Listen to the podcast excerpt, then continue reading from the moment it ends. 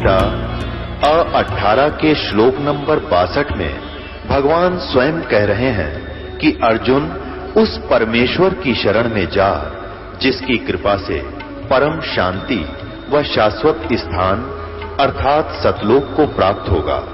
वो परमेश्वर कौन है, कहाँ है, कैसा है, जानने के लिए कृपया अवश्य सुनिए जगत गुरु तत्वदर्शी संत रामपाल जी महाराज के अमृत वचन। हिंदू और मुसलमान तुम दोनों ही अपने मार्ग को चूक चुके हो और साथ में पूर्ण परमात्मा की भक्ति तुम्हें अभी तक नहीं मिली है। जो तुम साधना कर रहे हो ये केवल काल निराकार अल्लाह ब्रह्म तक की कर रहे हो, ये तुम्हारी पूर्ण साधना नहीं है और जिसके कारण तुम इस काल के जाल में रहते हो।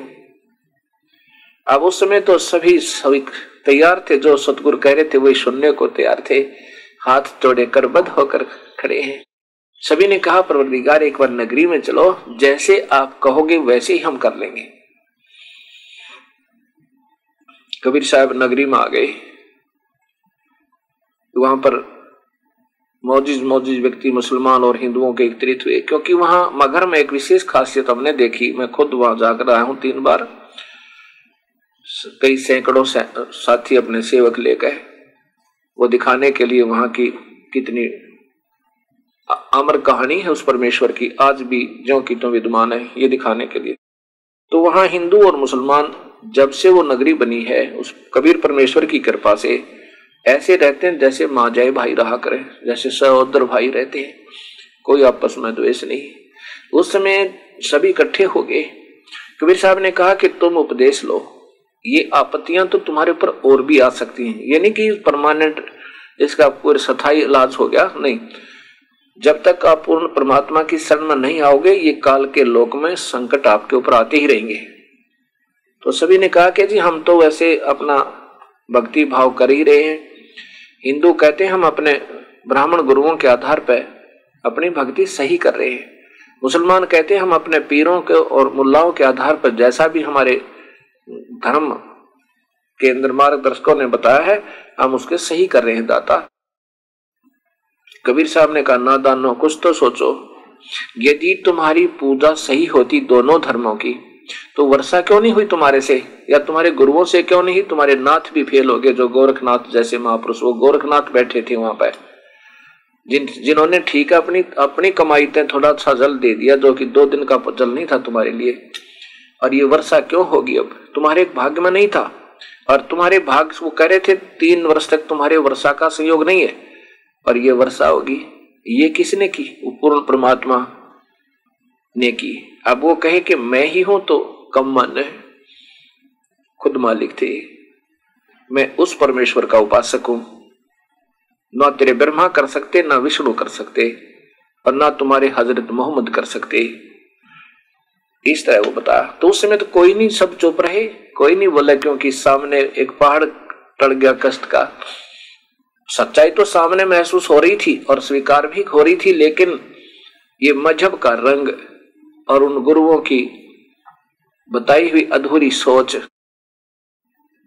जीव के हृदय से नहीं उतरती। मुसलमानों ने कहा हम भक्ति करते हैं जी अपने अल्लाह की, और जैसा हमारे हजरत मोहम्मद जी ने हमें आदेश दिया है हम उसी तरह करेंगे और उसी तरह करते रहेंगे। कबीर साहब ने कहा ये तो बहुत अच्छी बात है, लेकिन भक्ति किस लिए करते हो, कि घर में सुख रहे, हमारे बच्चे सुरक्षित रहे, उनके ऊपर कोई आपत्ति ना आवे, अकाल मृत्यु ना होवे, कोई बीमारी ना हो, इसलिए करते हो। हाँ जी ऐसे ही तो इसलिए तो करते हैं। तो सुनो, अब कबीर साहब ने पहले तो सब सृष्टि रचना सुनाई उनको, किस पूरा कहानी बताई, ऐसे है भाई ऐसे था सब, पहले कुछ नहीं था, पहले मैं ही अकेला था, बीच बीच में अपना इशारा भी कर रहे हैं, और उस परमात्मा की रजा से ये सब दुख निवारण होते हैं।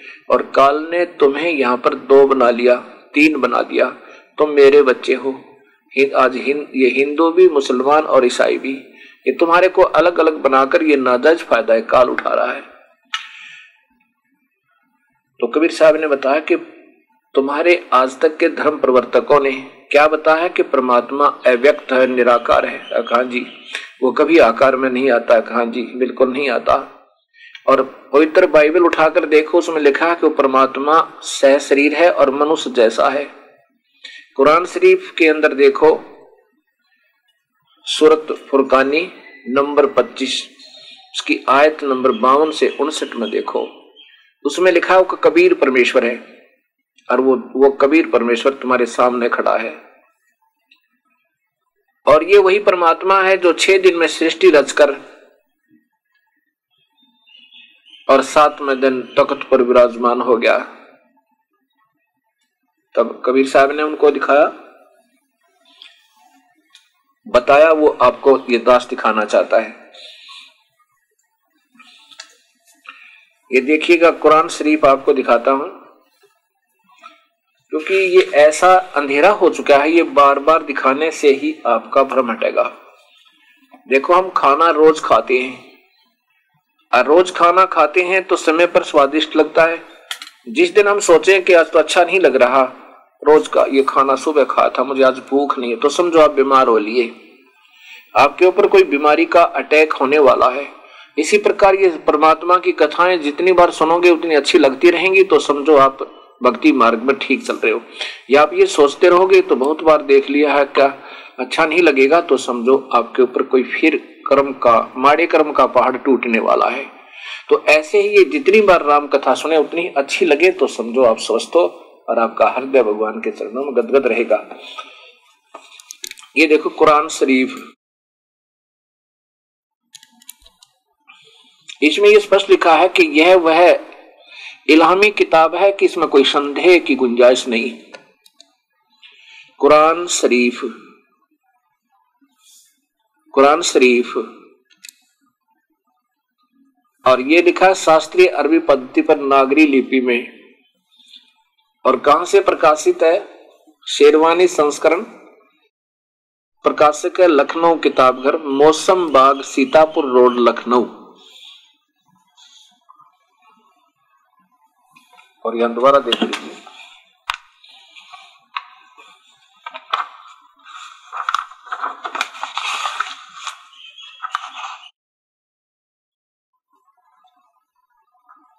मुद्रक है इसका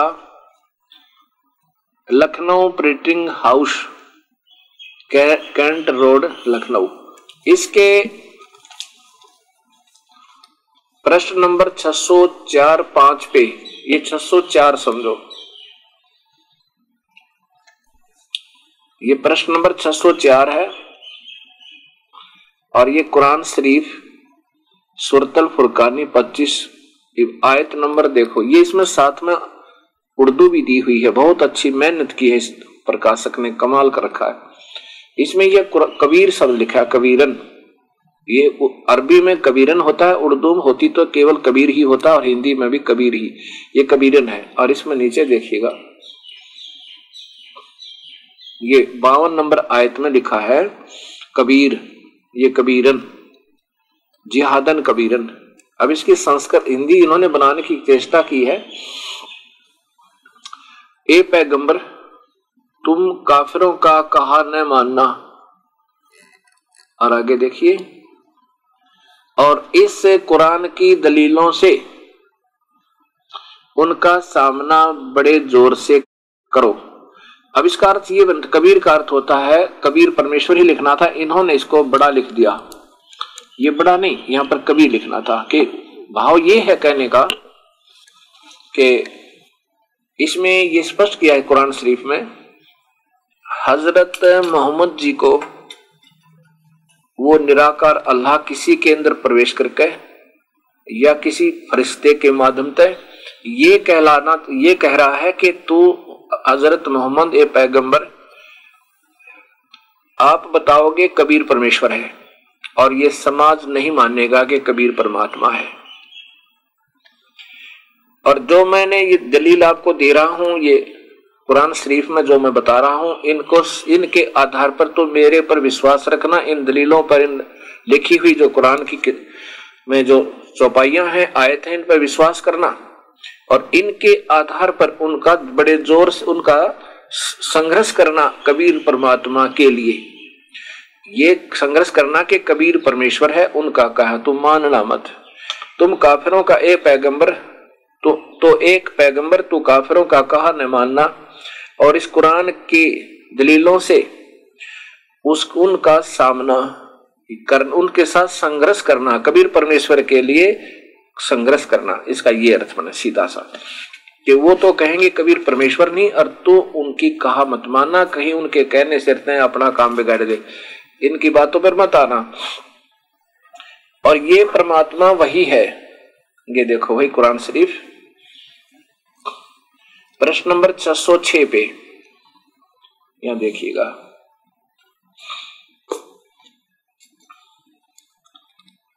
छह सौ छह पे, इसमें दो स्थानों पर आप देखिएगा खबीरा लिखा है उन्होंने, ये खबीरा, ये यहां कबीरा है, ये गलती से मिसप्रिंट हुआ है, और ये खबीरन है, ये भी कबीरन है, ये कबीर खबीरन लिखा, ये 59 नंबर आयत है। अब इसकी हिंदी साथ में दी है, ये इसमें उर्दू भी और साथ में अरबी भाषा लिपि उर्दू में, और वह ये वही फुरकानी, देखिए सूरतल फुरकानी 25, इसकी आयत नंबर यहाँ देखना। अब ये 53वीं आयत यहाँ समाप्त होगी, यहाँ से प्रारंभ होती है, 52 आपको सुना दी। और वही है जिसने दो दरियाओं को मिला चलाया, एक मीठा प्यास बुझाने वाला और एक खारी कड़वा, और दोनों को एक आड़ और मजबूत रोक बना दी। और वही है जिसने पानी की बूंद से आदमी को पैदा किया और फिर उसको साहिबे नसब यानी किसी को बेटा या बेटी और ससुराल वाला यानी किसी का दामाद बहू बनाया, और तुम्हारा परवरदिगार। अब देखो कोई बोल रहा है हजरत मोहम्मद को, कोई अल्लाह बोल रहा है, उसका खुदा बोल रहा है, और कह रहा है उसको और परमात्मा के लिए तुम्हारा परवरदिगार हर चीज करने पर शक्तिमान है। और अल्लाह के सिवा काफिर तो अल्लाह के सिवा ऐसों को पूजते हैं जो न उनको नफा पहुंचा सकते हैं और न ही उनको नुकसान पहुंचा सकते हैं। अर्थात इन देवी देवताओं को, भूत पितरों को आदि को पूज रहे हो, ये तो गलत है, ये काफिरों की पूजा है। और काफिर तो अपने परवरदिगार से पीठ दिए हुए हैं, मुंह मोड़े हुए हैं। ए पैगंबर, अब देखो स्पष्ट कह रहा है वो काल भगवान निराकार, ए पैगंबर हमने तुमको खुशखबरी सुनाने और आजाब से डराने के लिए भेजा है, ये बताने के लिए पूर्ण परमात्मा की भक्ति नहीं करोगे तो तुम्हें कष्ट पे कष्ट आएंगे और कोई लाभ नहीं होगा, इसलिए भेजा है ये बताना। इन लोगों से कहो कि मैं तुमसे इस अल्लाह के हुक्म अर्थात सत्संग करने का, उनका पवित्र कथा सुनाने का की मजदूरी नहीं मांगता, मैं फ्री में आया हूँ बताने के लिए। हाँ, जो अब चाहे अपने परवरदिगार तक पहुंचने की राह इख्तियार कर ले। और ए पैगंबर उस जिंदा का भरोसा रखो। अब ये चैतन्य तो इन्होंने अपनी तरफ से हिंदी वाले ने लिख दिया, नहीं, एक जिंदा रूप में कबीर साहब मिले थे हजरत मोहम्मद को। ये सभी को ऐसे मिलते हैं, आदरणीय गरीबदास जी को ऐसे जिंदा रूप में मिले थे, आदरणीय धर्मदास जी को ऐसे ही मिले थे, आदरणीय गुरु नानक देव जी को भी जिंदा रूप में मिले थे, और आदरणीय दादू जी को भी जिंदा रूप में मिले थे, और मूलकदास जी, आदरणीय मूलकदास जी को भी जिंदा महात्मा के रूप में मिले थे। तो आदरणीय मोहम्मद साहब को भी जिंदा के महात्मा के रूप में मिले थे। तो अब कह रहे हैं ये वो परवरदिगार जो इसका परवरदिगार अल्लाह है, हजरत मोहम्मद को जो आदेश दे रहा है कि उस जिंदा पर भरोसा रखो जो कभी मरने वाला नहीं है, उसको कोई नहीं मार सकता, और तारीफ के साथ उनकी पाकी बयान करते रहो, और अपने बंदों के गुनाहों से वो काफी खबरदार है, अर्थात वो आपके सब पाप भी मुक्त कर देगा अगर तुम उसके चरणों में लगे रहे। ये वही परमेश्वर है कबीर जिसने आसमानों और जमीन और जो कुछ उनके बीच में है सबको 6 दिन में पैदा किया और फिर तख्त पर जा विराजा। वो अल्लाह बड़ा, अल्लाह बड़ा माने अल्लाह कबीर, अल्लाह अकबर, यहाँ कबीर शब्द लिख देना चाहिए था, जो का तुम बड़ा नहीं लिखना था, बड़ा का अर्थ कबीर का अर्थ ये बड़ा कर देते हैं। ऐसे ही वेदों के करने वालों ने जहाँ कबीर शब्द आया उसको सर्वज्ञ सर्व आदि आदि नाम दे करके वो कबीर शब्द मिटा दिया, वो कबीर ही लिखना था, कबीर देव।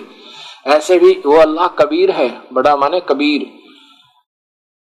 और वो रहमान दयालु है, तो उसकी खबर किसी बाखबर से इल्म, बाखबर अर्थात इल्म वाले से पूछ देखो। ये अल्लाह नहीं कह रहा निराकार के मैं बता दूंगा उसके लिए, इसके बारे में तो किसी उस संत ने ढूंढ लो जो इस पूर्ण परमात्मा कबीर साहब का सत्ता जानकार हो, तो उसकी खबर किसी बाखबर से पूछ देखो। ये देखो कितना स्पष्ट है। तो कबीर साहब ने कहा कि देखो नादानो, कम से कम इस अपने पुस्तकों को ढंग से पढ़ तो लो। अब पढ़ावे कौन है? पढ़ाने वाले वो नकली गुरु एकाजी और पीर जिन आप ज्ञानी बेचारों ने इन भोली आत्माओं को जाए बैठी। सच्चाई स्वयं ज्ञानी वो कहाँ है प्रभु, और कौन है वो परमेश्वर सारी सृष्टि का रचनहार। अब देखो पवित्र बाइबल,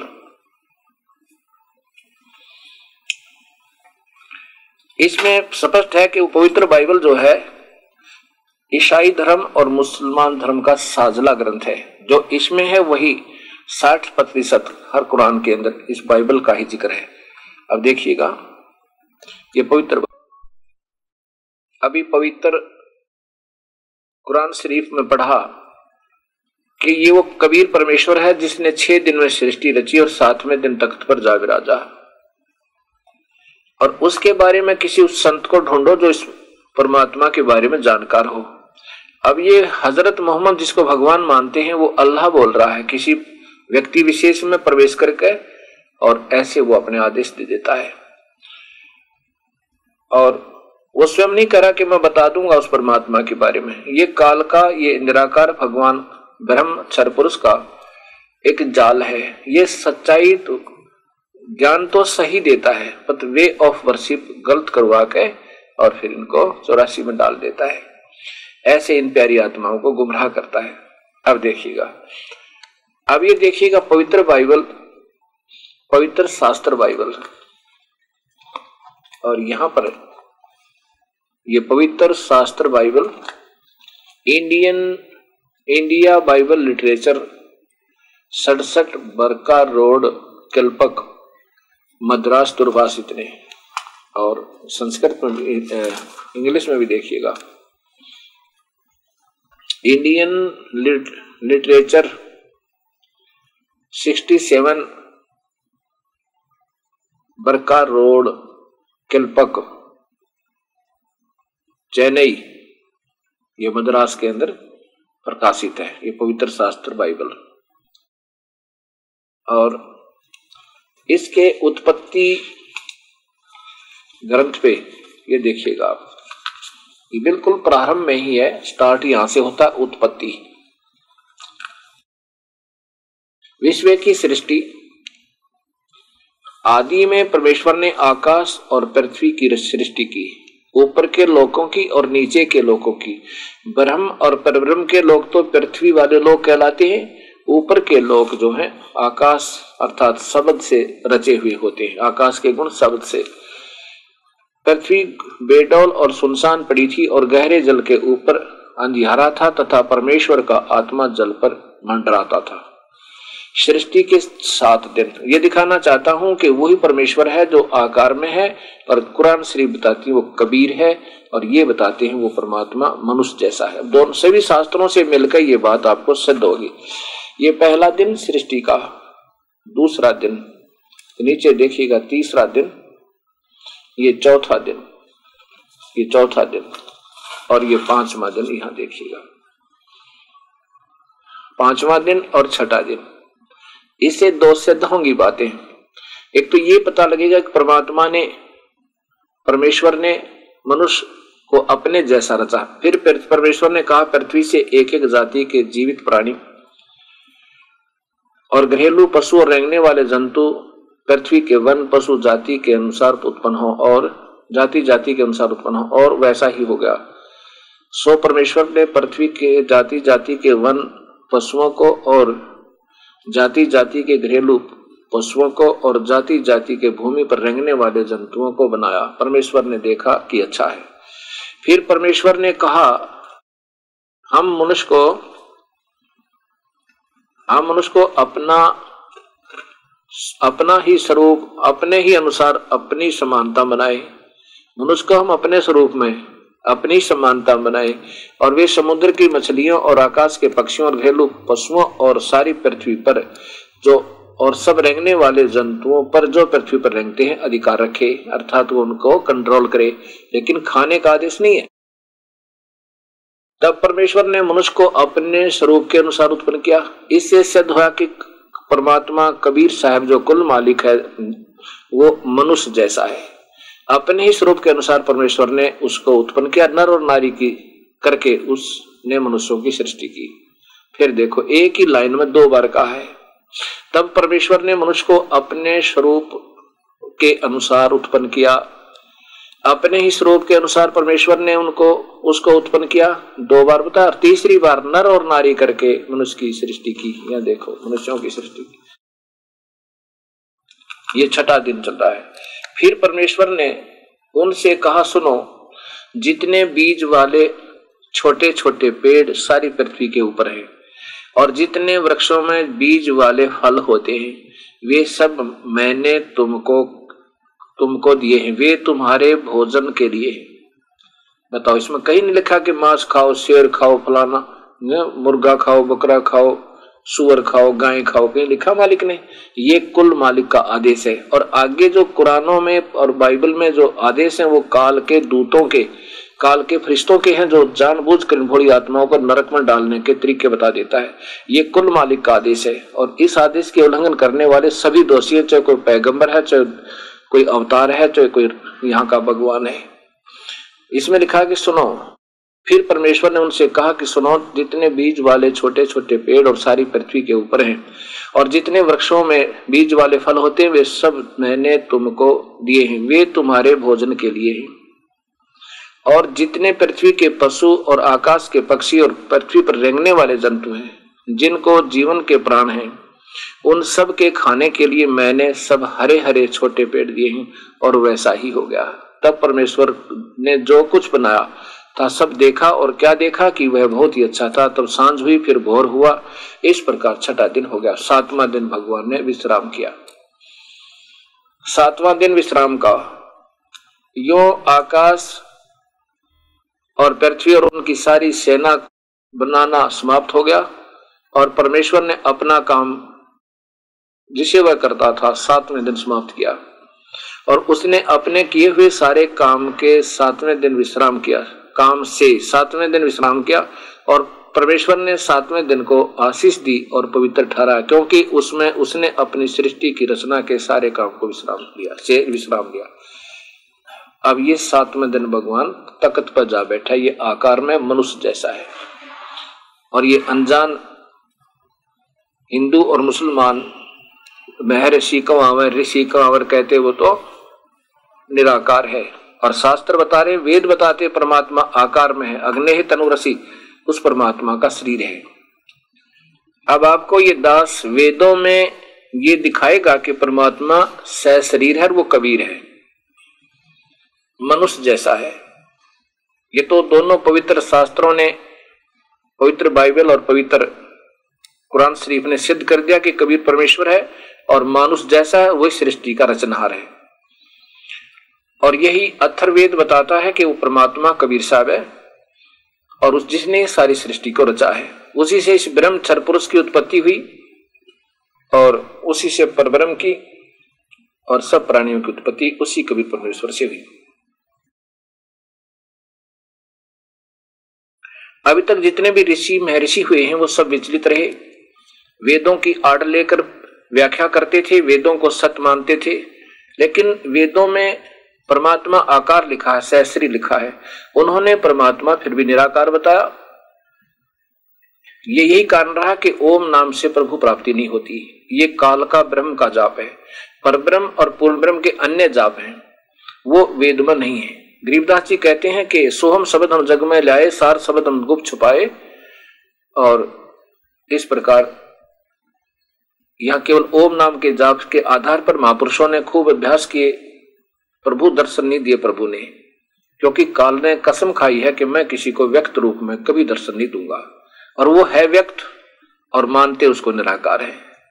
कबीर परमेश्वर है, वो अपनी जानकारी स्वयं ही देते हैं। जब वो इस मृतमंडल में आते हैं या अपना कोई दूध बेचते हैं सत्य, उसी को ये सब सत्य ज्ञान प्रचार करवाते हैं। आजकल वेदों के मर्मज्ञ ज्ञाता आदरणीय महर्षि दयानंद सरस्वती जी को माना जाता है। अब कलयुग में ऋषियों में एक नंबर पर माने जाते हैं और उन्होंने अपनी सोच, अपने ही जो ज्ञान सारे जीवन में संग्रह किया, उसका अपना सारा ज्ञान, अपनी जो जितनी भी उनमें बुद्धि थी, जितना उनको ज्ञान था, वो सारा का सारा एक सत्यार्थ प्रकाश नाम का एक अपना उपनिषद बनाया, अर्थात अपना एक शास्त्र बनाया। और उसके आधार पर सारा आर्य समाज ये सोच चुका है कि जो सत्यार्थ प्रकाश में लिखा वो सत्य है, बाकी असत्य है। और साथ में ये भी मानते हैं कि वेद बिल्कुल ईश्वर कृत हैं, वो 100% 100 के 100 सत्य है। तो अब हमने वेदों को फिर देखना पड़ेगा। ठीक है, जितना महापुरुषों को ने खोज की वो अच्छी की, समाज सुधारने की चेष्टा थी, बहुत अच्छी थी, लेकिन सारी काम बिगाड़ दिया, प्रभु की वास्तविकता नहीं बता पाए, तो वो किया गया सारा व्यर्थ हुआ। यदि हम कोई बच्चा निकाल रहा है सवाल निकालते निकालते लास्ट में गलत कर देता है तो वो -0 होते हैं उसके नंबर। अब यहाँ हम देखना है कि ये सत्यार्थ प्रकाश महर्षि दयानंद सरस्वती द्वारा रचित है। पहले इन्होंने अपने जैसे भी वेदों को पढ़ा और उनकी दृष्टि में वो श्लोक व मंत्र नहीं आए जहां पर लिखा था परमात्मा सहशरीर है, इसलिए इन्होंने अपनी सोच के आधार पर लिख दिया कि परमात्मा निराकार है। क्योंकि उससे पहले के जितने ऋषि हुए हैं उनके पूज्य गुरुदेव भी, विरजानंद जी वो आंखों से अंधे भी थे, वो भी प्रभु को निराकार ही बताया करते थे। पहले ऋषियों ने भी ऐसे ही बता रखा था। इसी सोच पर उन्होंने पक्का दृढ़ कर दिया कि परमात्मा निराकार है और अन्य भगवान नहीं, एक ही भगवान है। और उसकी ये सत्यार्थ प्रकाश की रचना कर दी। इसके आधार पर अब पूरा आर्य समाज इसके ऊपर आधारित है।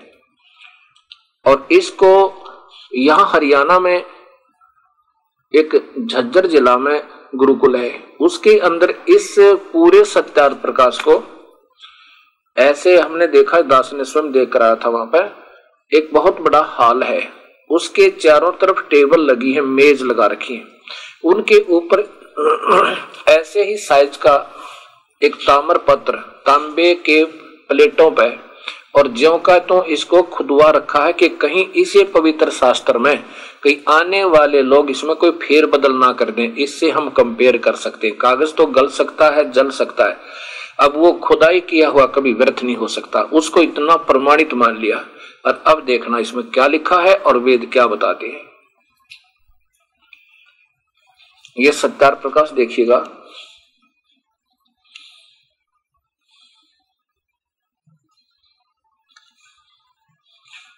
और नीचे लेखक इनकी रचयिता हैं।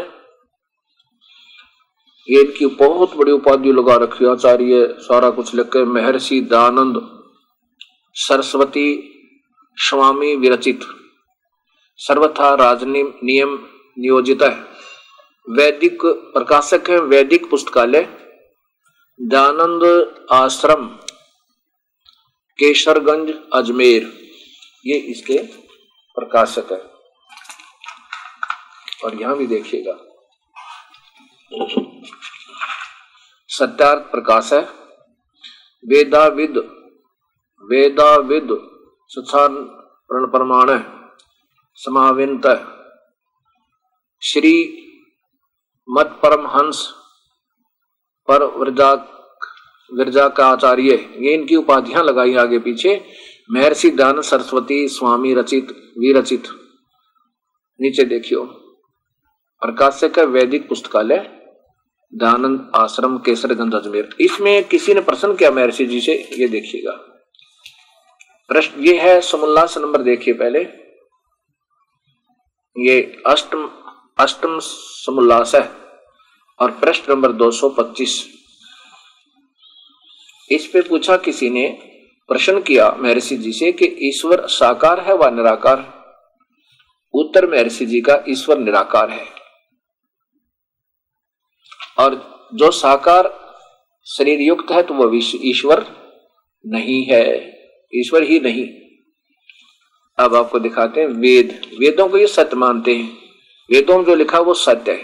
अब सत्य को सत्य मानना पड़ेगा, चाहिए मानना, कोई बात नहीं। अनजानपने में ना जाने कब क्या हो जाए, पर जितना समय पर उसको संभाल लेना एक महानता होती है। अपनी अपनी मान बढ़ाई में नहीं हमने उलझना चाहिए। अब समाज को सत्य मार्ग, सत्य दिशा देनी चाहिए। वेदों को आधार मानना होगा, इसमें कोई शक नहीं। वेदों से ही हमने चलना होगा।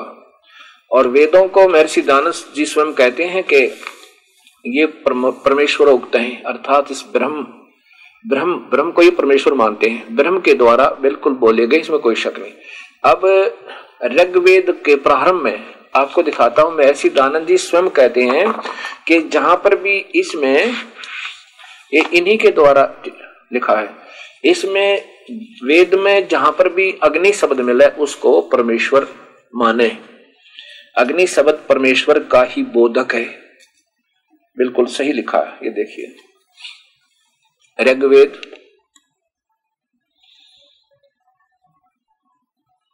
और ये स्वयं महर्षि दयानंद सरस्वती जी द्वारा भाषा भाष्य पहला खंड।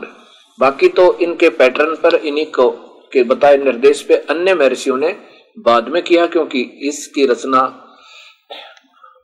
आधा सरलार्थ करने के उपरांत ये यजुर्वेद तो पूरा कर दिया था महर्षि जी ने, और ये ऋग्वेद आधा ही करने पाए थे, तो इनका देहांत हो गया था। ये उन्हीं के द्वारा स्वयं ही भाषा भाषी है, जितना ये दिखाया जाएगा। प्रकाशक सर्वदेशिक आर्य प्रतिनिधि सभा 3/4 महर्षि दान भवन, 3/5 महर्षि दान भवन, रामलीला मैदान नई दिल्ली 6। ये ऐसा ऐसा और इसके ये आपके सामने है। और ये है जनवरी 2002 में पुनः मुद्रित, ये लेटेस्ट है, 2002 में ये छपे हैं। Prints offset printers 1510 Pataudi house Daryaganj नई दिल्ली। इसमें प्रथम अध्याय में जहां से प्रारंभ करते हैं ये अथ ऋग्वेद भाषा भाष्य प्रथम मंडल प्रथम सूक्त, यानी प्रारंभ ही है। इसमें अग्नि शब्द से प्रारंभ होता है। तो इसके लिए महर्षि जी ने नीचे देखना, यहां पर विशेष टिप्पणी दी है। यहां अग्नि शब्द के दो अर्थ करने में प्रमाण है कि इस ऋग्वेद के मंत्र से यह जाना जाता है कि एक सद्ब्रह्म इंद्र आदि अनेक नाम है, तथा इस यजुर्वेद के मंत्र से भी अग्नि आदि नामों करके सचिदानंद आदि लक्षणों वाले ब्रह्म को जानना चाहिए। कि जहां पर ये अग्नि शब्द है वहां पर परमात्मा ही, ब्रह्म को ब्रह्म ही जानना चाहिए, भगवान माने उसका कि परमात्मा है, जहां अग्नि शब्द लिखा है। विशेषकर आगे फिर इत्यादि सतपथ ब्राह्मणों के प्रमाणों से अग्नि शब्द ब्रह्म और आत्मा इन दोनों अर्थों का वाची है। बिल्कुल स्पष्ट करना चाहा कि अग्नि शब्द जहां वहां पर भगवान माने। इस प्रमाण से मैं अग्नि शब्द से प्रजा शब्द आदि भौतिक और प्रजापति शब्द से ईश्वर का ग्रहण किया जाता है होता है। इस प्रमाण से सत्याचरण के नियमों का जो यथावत पालन करना है सो ही व्रत कहता है, और इस व्रत का पति परमेश्वर है, इसलिए इसको अग्नि कहा जाता है। इस ऋग्वेद के प्रमाण के से ज्ञान वाले तथा सर्वज्ञ प्रकाश करने वाले विशेषण से अग्नि शब्द करके ईश्वर का ग्रहण होता है।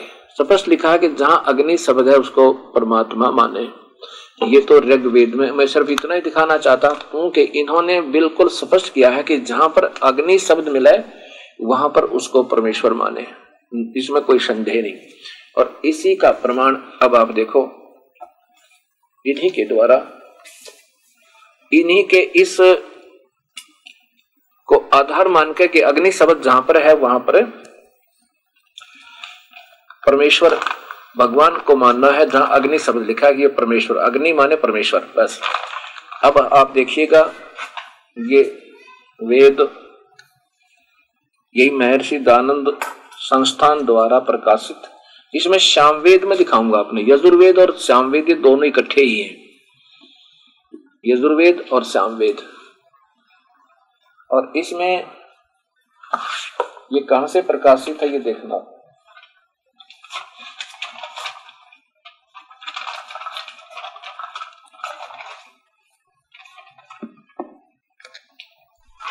ये देखो ये कहां से प्रकाशित है, ये वही वेद है।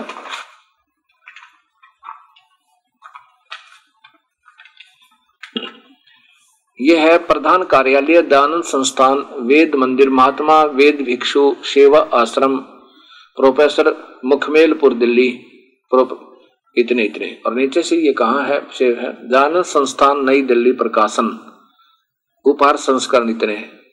प्रकाशक है पंडित राकेश रानी, पंडिता राकेश रानी, अध्यक्ष दयानंद संस्थान इतने, आर्य समाज मार्ग, करोल बाग, नई दिल्ली से। इसमें ये दोनों ही सामवेद और यजुर्वेद को इकट्ठा ही कर दिया, ये काफी बड़ी पुस्तक बना के। अब मैं पहले इसमें सामवेद दिखाता हूं आपको, और इसमें क्या लिखा है पूरे, पहले ही जहां से प्रारंभ होता है सामवेद, ये प्रथम ही मंडल है, ये यहां से देखो, ये सामवेद प्रारंभ होता है। और इसी के आधार पर ये महर्षि दयानंद जी का टीका नहीं है सामवेद, लेकिन उनके द्वारा दिए गई गाइडलाइन, उस पैटर्न पे यानी उसी को आधार मानकर इन्होंने सरलार्थ के आवास सामवेद भाषा भाषम और पूर्वार्चिक अग्नेम कांड प्रथमोध्याय, ये प्रारंभ है यहाँ से। ये देखियो अग्नि, अग्नि शब्द हे ईश्वर, नीचे देखो अग्नि शब्द हे परमेश्वर, अग्निम ईश्वर को, अग्नि परमेश्वर, अग्नि अग्नि है परमेश्वर, अग्नि है ईश्वर, अग्नि है परमेश्वर। ऊपर देखो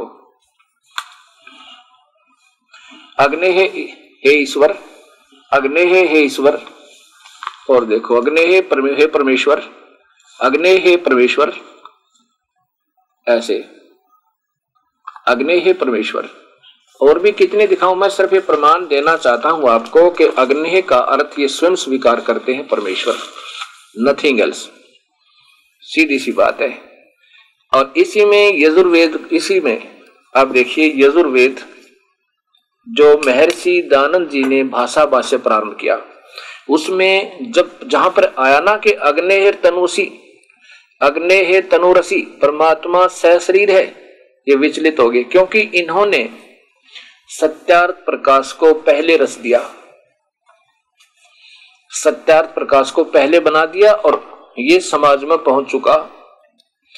और समाज में जाने के बाद लोग इनके दुश्मन हो गए, क्योंकि रूढ़िवादी जो धर्म आरूढ़ी संत होते हैं वो भोली भाली आत्माओं को गुमराह किया करते हैं। इन्होंने जितनी अपनी सोच के आधार पर कोशिश की कि मैं निरीक्षण करूं, सबको सही मार्गदर्शन करूं और एक प्रभु पर आश्रित करूं, कोशिश बहुत अच्छी की, लेकिन वर्तमान में वो वर्तमान के जो गुरु होते हैं वो अपनी महिमा चाहे वो झूठा भी क्यों नहीं मार्गदर्शन कर रहे हैं, छोड़ नहीं सकते। और यही कारण भगत समाज के को दिशा गलत होने का मुख्य कारण है। तो इन्होंने जब ये वेद का प्रारंभ किया, ये किया सन 1934। वेद यजुर्वेद पहले इन्होंने सरलार्थ किया, यजुर्वेद को विक्रमी संवत 1934 से प्रारंभ किया, 1934 से, और उसके 1940 में ये शरीर इनका देहांत हो गया। ये देखो महर्षि दयानंद जी का, अर्थात सत्यार्थ प्रकाश पहले इन्होंने रस दिया, उसके बाद स्वामी जी का देहांत हो गया। और इनका जीवन काल रहा है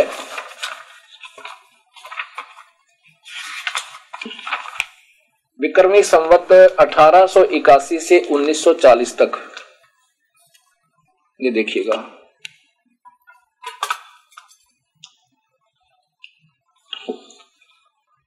महर्षि दयानंद सरस्वती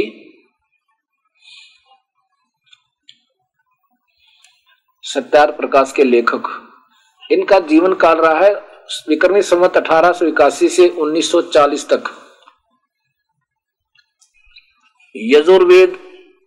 यजुर्वेद का भाष्य प्रारंभ महर्षि जी ने किया है विक्रमी संवत 1934 से प्रारंभ किया। विक्रमी संवत 1934 1940 में इनका देहांत हो गया। और 4 साल में तो ये इनसे 5 वर्ष में तो यजुर्वेद का सरलार्थ हुआ। ये समापन पर देखना इसके यहाँ लिखा है कि ये 5 वर्ष के बाद 1939 में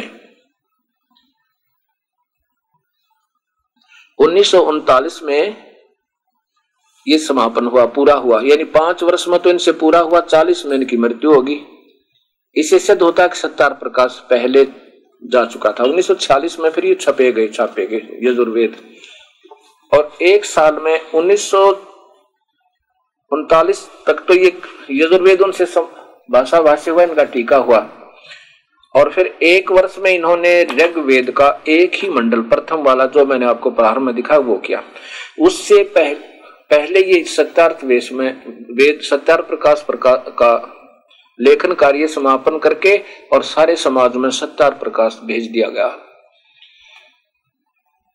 उसमें इन्होंने स्पष्ट लिख दिया परमात्मा निराकार है, अन्य भगवान कोई नहीं, एक परमात्मा है। और जबकि वेद परमात्मा 3 बताते हैं, 3 भगवान है। गीता यही बताती है 3 परमेश्वर हैं और 3 भगवान हैं। ब्रह्म परब्रह्म पूर्ण ब्रह्म, ईश्वर परमेश्वर, अव्यक्त एक प्रथम अव्यक्त, फिर दूसरा, फिर तीसरा, ऐसे बिल्कुल स्पष्ट लिखा है। अब ये देखिएगा यजुर्वेद स्वयं महर्षि दयानंद जी का भाषा भाष्य है। और इसमें इन्होंने जब यजुर्वेद प्रारंभ किया भाषा भाष्य करना, प्रथम ही अध्याय के और 15वें श्लोक में विचलित हो गए। क्योंकि वेद बताते हैं परमात्मा तो सहशरीर है और उस समय इनकी दृष्टि में ये श्लोक नहीं आए। नहीं तो ये महापुरुष और अच्छा मार्गदर्शन समाज को दे जाते, विद्वान पुरुष थे। अब देखो ये वही वेद यजुर्वेद और सामवेद इकट्ठा ही है। इसमें ये प्रथम मंडल अध्याय नंबर प्रथम, ये ऊपर देखिए यजुर्वेद प्रथमो अध्याय और नीचे 15 नंबर श्लोक में स्पष्ट लिखा है कि अग्नेय तनुरसी। ये देखिएगा नीचे ये संस्कृत देखो, अग्नेय तनुरसी, अग्नि परमेश्वर सह शरीर है, परमात्मा आकार में है, सह शरीर है। और इन्होंने जो ये दास ने ये लाल राउंड लगा है, इनके अर्थ ही छोड़ दिए सरलार्थकरण में। एक इसमें 3 अक्षर है, 3, 4, 5 और 6 और ये देखो 7 सहिदम, ये 2 हो गए 9, 7, 8, 9 और ये 10 और 11, अर्थात 11 श्लोक शब्दों के अर्थ ही सरलार्थ नहीं किया। ये विचलित हो गए कि अब कैसे लिखूं। देखो जैसे सत्यार्थ प्रकाश में प्रमाण है कि वो मानते हैं कि कह रहे हैं ठोके कि परमात्मा निराकार है।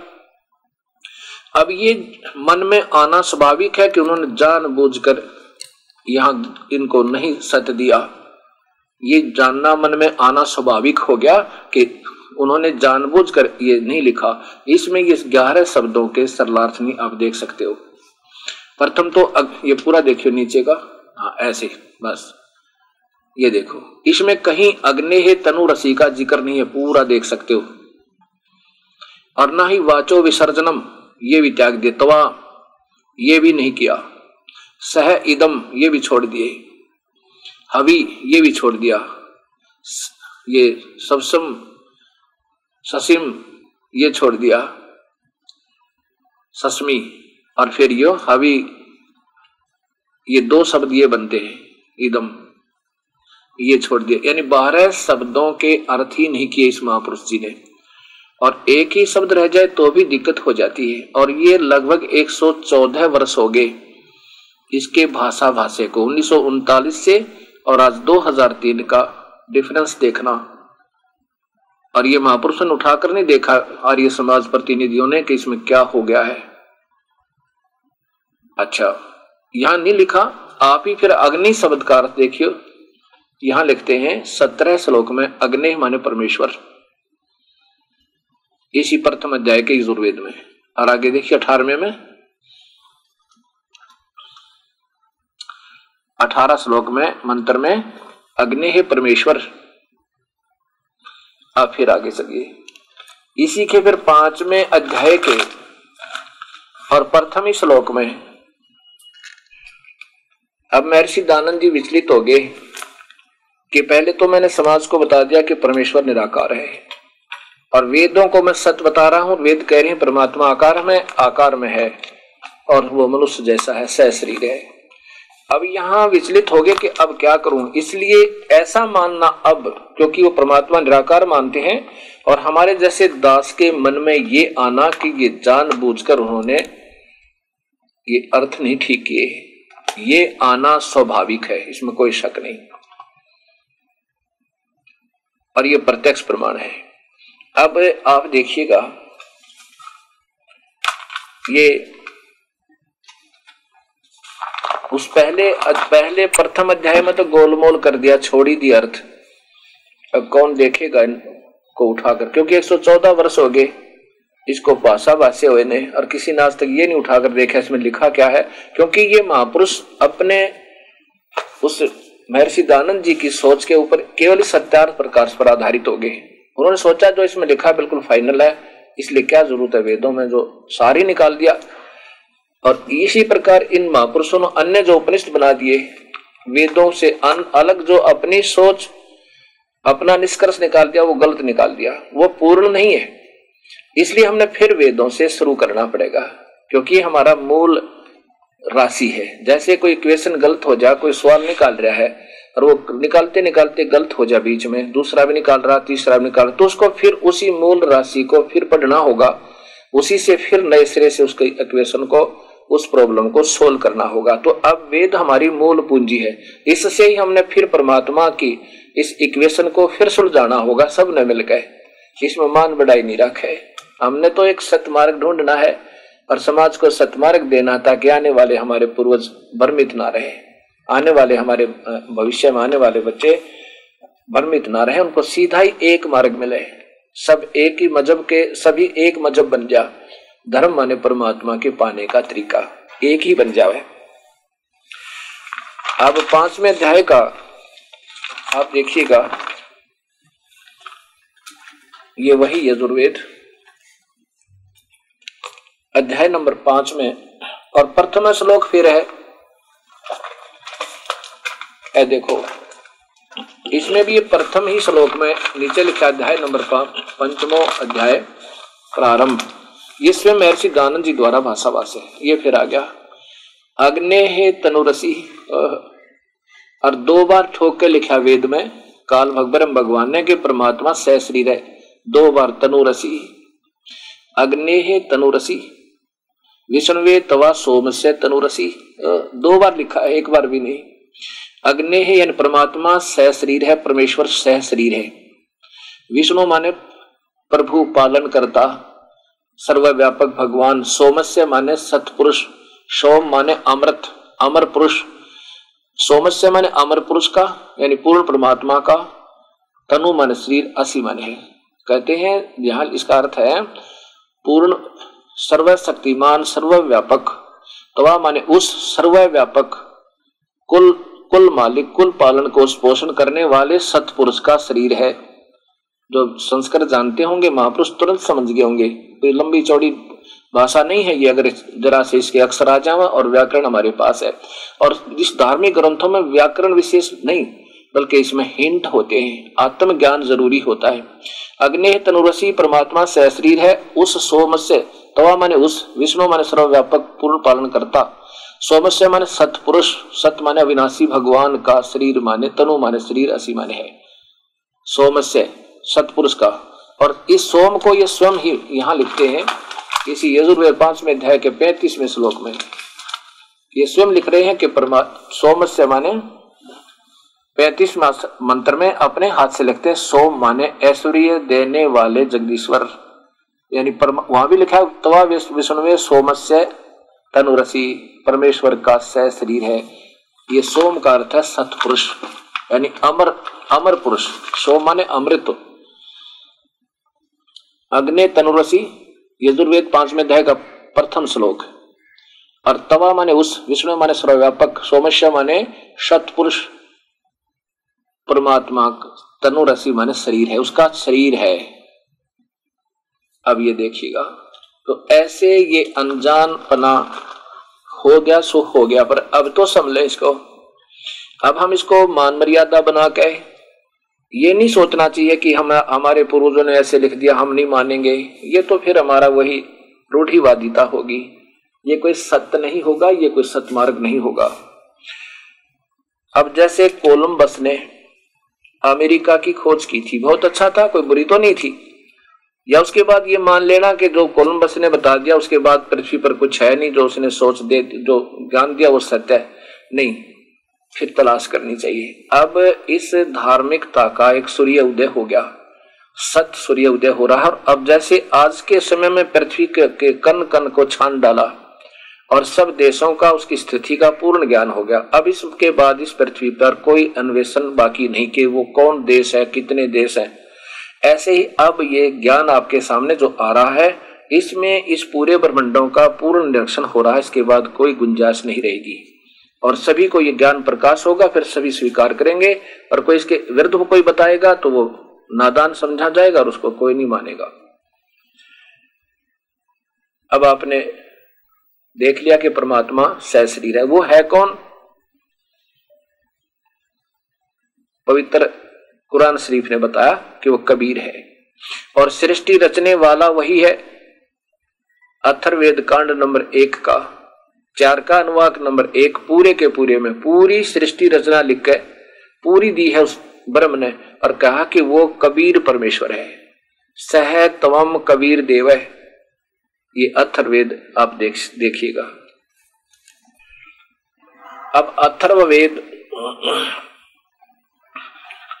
कांड नंबर 4 का अनुवाक नंबर 1, कांड नंबर 4 का अनुवाक नंबर 1 में 7 श्लोक है। ये आपको दास दिखाएगा। ये देखिएगा अथर्ववेद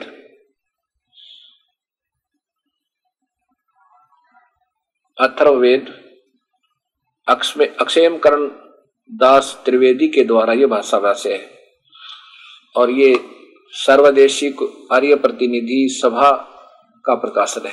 इसमें ये देखो अथर्ववेद भाषा भाष्यम चतुर्थ कांड। अब इसकी संस्कृत देखना आप, संस्कृत दास दिखाएगा, फिर उसके बाद सरलार्थ ये दास सुनाएगा। ब्रह्म जगान ये प्रथम श्लोक अनुवाक में का प्रथम श्लोक है। ब्रह्म जगानम प्रथमम पुरुषात विसीमित सूर्यच वेन आवच बुद्धिन्या उपमा अस्य विष्टा सत च योनिम असत च विवै। अब दूसरा श्लोक देखो, यहाँ पर ये श्लोक नंबर 2 देखो, इसकी संस्कृत क्या बनती है। कहता है इयम पित्रा राष्ट्री है राष्ट्री एतु अग्रे प्रथमाय जनुषे भुवनिष्ठा तस्मा एतम सुरुचम हव्यार अहम धर्मम श्रीणाम तो प्रथमाय दासवे। अब तीसरा श्लोक देखें। तीसरे श्लोक का अलग से संस्कृत बनती है। पर यह जगे विद्वान से बंधु विश्वा देवानाम जनीमा विवक्त ब्रह्म ब्रह्मण उज्भारे मध्यात नीचे है ऊंचे शब्दा अभी प्रतस्तो। और फिर चौथा देखना, ये संस्कृत आपको दिखा रहे हैं। ये श्लोक नंबर, ये मंत्र नंबर 4 श्लोक नंबर 4। स ही दिव स पृथ्व्या रथसथा मही अक्षेमम रोदसी अक्षमयात महान मही अक्षमयात अक्षम अक्षम्भायत भी जाता है धामय सदम पृथ्व्याम च रजः। और पांचवा देखो, पांचवें में लिखा है सबुद्धिन्यात राष्ट्र है जनुषे अभि अग्रम बृहस्पति देवता तस्य सम्राट अह यत शुक्रम ज्योतिष जनिष्ठ अथ धुमंतु धुमंत वि वसंतु विप्रा। अब देखना छठा, ये श्लोक नंबर ये 6। अब ये संस्कृत आपको दिखा करके फिर सरलार्थ दास सुनाएगा। इन महापुरुषों ने अपनी सोच के आधार पर इनको सारा को व्यर्थ कर दिया। नूनम तत् अस्य काव्य है मह देवस्य है पूर्वस्य धाम हिनोति पूर्व है विसिते एस जजे बहु अभी साकम इतथ्या अर्ध ससन नु। अब 7 में मुकम्मल कर दिया। यह अथर्वाणम पित्रम देवबंधु बृहस्पतम नमसा अवचय गच्छात तवम विश्वेशाम जनिता सह यथा स देव यथा सह कबीर देव न दव्यात स्वाधावान। ये कबीर देव है, वो कबीर परमेश्वर है। ये अथर्वाणम, इसका अर्थ है ये अथर्वाणम जो सथाई है, अविचल है, जो कभी विनाश में नहीं आता। पितरम माने जगत पिता, देव बंधु माने वास्तविक साथी सात्मा का, बृहस्पति माने जगत गुरु, और नमस्य माने विनम्र पुजारी को, गच्छात माने सतलोक ले जाने वाला, तवम माने वह विश्वेशाम सौर्य संसार का, जनिता माने रचने वाला, यानी सरस्वती सारे संसार का रचने वाला, यथा सहजों का त्यों का न दबायत स्वाधावान काल की तरह धोखा न देने वाले गुण से युक्त, यथा माने ज्यों का त्यों, सह माने वह कबीर देव है, कबीर परमेश्वर है। अब देखो देव, इन्होंने क्या किया है, कबीर को कवि लिख दिया। कवि याद लिखिएगा, ये देखो ये कवि अलग कर दिया, देव दूर कर दिया, कवि। अब इसको रे लगा देते हैं ना, रे, और नीचे हलंत लगा देते तो वो कबीर रह जाता, कोई दिक्कत नहीं था, क्योंकि यहाँ। और फिर देव माने परमेश्वर कर दिया, जबकि ये सीधा अर्थ है। यहाँ देखिए ये कबीर देव है, ये कबीर देवो, ये नो का नो रख लेते, कबीर देव लिख देते, वो कबीर परमेश्वर, जैसे यजुर्वेद लिखते हैं। अब यहां देखो ये यजुर्वेद आपके सामने, इसको ये अथर्ववेद है, ये यजुर्वेद देखिएगा। अब इसको यजुर्वेद ही बोलेंगे हम, जो का तो लिखा थे संस्कृत में लिख दे तो भी आड़ वेद है, लिख दे तो भी यजुर्वेद, आप सर घट जाएंगे। और यहाँ यजुर्वेद, इसको अलग करेंगे, यजु कर देंगे, और रे नीचे लगा देंगे तो भी यजुर है, और वेद अलग लिख दिया। ऐसे हमने जब वेदों को पढ़ना है, इससे पूर्व ये आपके दिमाग में ये दास जचाना चाहता है कि वेदों में प्रवेश से पहले हमने ये बात याद रखनी पड़ेगी। जैसे यजुर्वेद, यजुर्वेद को संधि छेद अगर हम करें, अब ये देखिएगा, अब ये यजुर्वेद है। यजुर्वेद का अगर यजु का हम कोई अर्थ बनाए तो अर्थ भी बना सकते हैं कि जिसमें यज्ञ सतुतियां, यजुर का अर्थ होता है। जैसे यजु, अब यजुर्वेद का संधि छेद करके लिखें तो यजुर्वेद, ऐसे भी लिख सकते हैं, कोई दिक्कत नहीं, तो भी इसी पवित्र पुस्तक का बोध है। ऐसे लिखकर ऐसे लिख देंगे तो भी इसी पवित्र पुस्तक का बोध है, यजुर्वेद का ही बोध है, जिसमें यज्ञ सतुति की रजाएं हैं। यजु का अर्थ होता है, यजुर का अर्थ है यज्ञ सतुति की रजाएं, यज्ञ सतुतियां।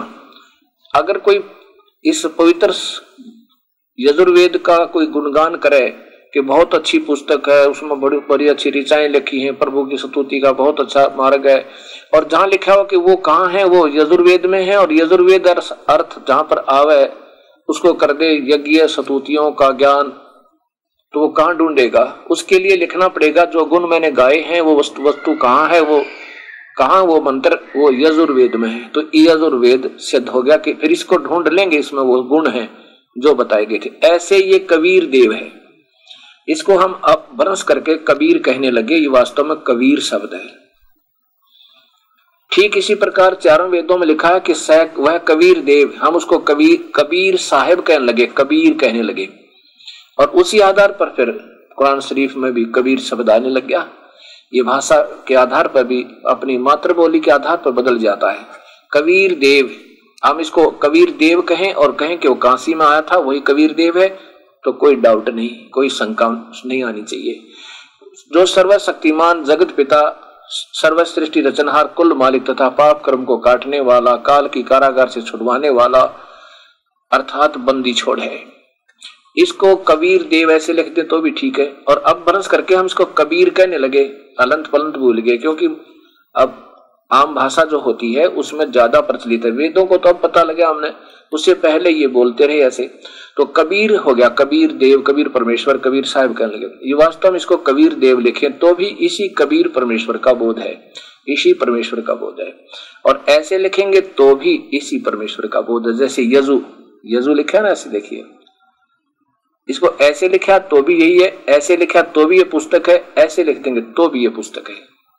अर्थात वेद में जहां भी कवि शब्द पावे और उसमें विशेषकर कबीर परमेश्वर ही समझना चाहिए, ये आप मान लीजिए।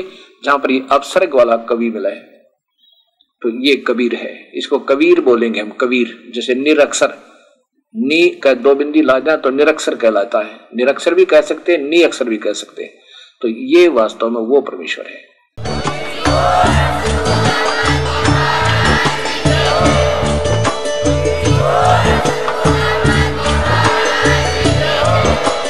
आप सुन रहे थे जगत गुरु तत्वदर्शी संत रामपाल जी महाराज जी के मंगल प्रवचन। अधिक जानकारी के लिए विजिट कीजिए हमारी वेबसाइट www.jagatgururamapalji.org।